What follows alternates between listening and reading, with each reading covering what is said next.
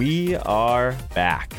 The Joe Holka Show presented by Underdog Fantasy. Today I'm going to give you my breakout wide receivers for 2021 fantasy football. But before we get there, how many underdog drafts so far? I'm at about 15 for Best Ball Mania 2, the contest for $1 million to first place. Would love for you to join our community. We have these going on in our Discord constantly this time of year. And if you do decide to support the channel, use promo code HOLKA and you'll get a free $25 to mess around with on the app, or you will get into Best Ball Mania 2 for free. As always, the goal is to get you in, get you out as quickly as possible, so let's not waste any more time.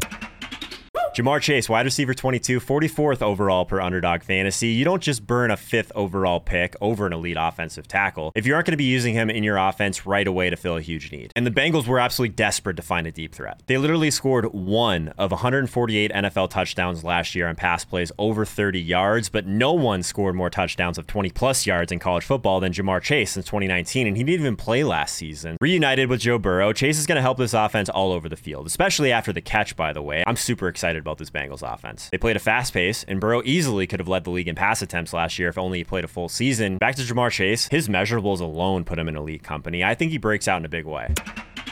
Michael Pittman, wide receiver 47, 92nd overall per underdog fantasy. Look, he failed to completely break out in his rookie season with Philip Rivers at the helm. Can you blame him? Carson Wentz actually has me hopeful here. He's traditionally favored a weapon over the middle of the field where Pittman tends to operate. And his 2020 rookie season actually was a little bit better than people realized. Per Matt Harmon's reception perception, Pittman logged the fifth highest success rate versus man coverage of all the 2020 rookies, and only 10 of the 45 unique wide receivers to clear the 70th percentile never went on to have that 1,000 yard season. So it's a stat that we've seen be super predictive for future NFL success in the past. And it was a number that was higher than guys like Tee Higgins, Kenny Golladay, Chase Claypool, and just behind guys like Mike Evans, DK Metcalf, and DJ Moore. So clearly he was doing some good things. I think he's the perfect post hype breakout candidate.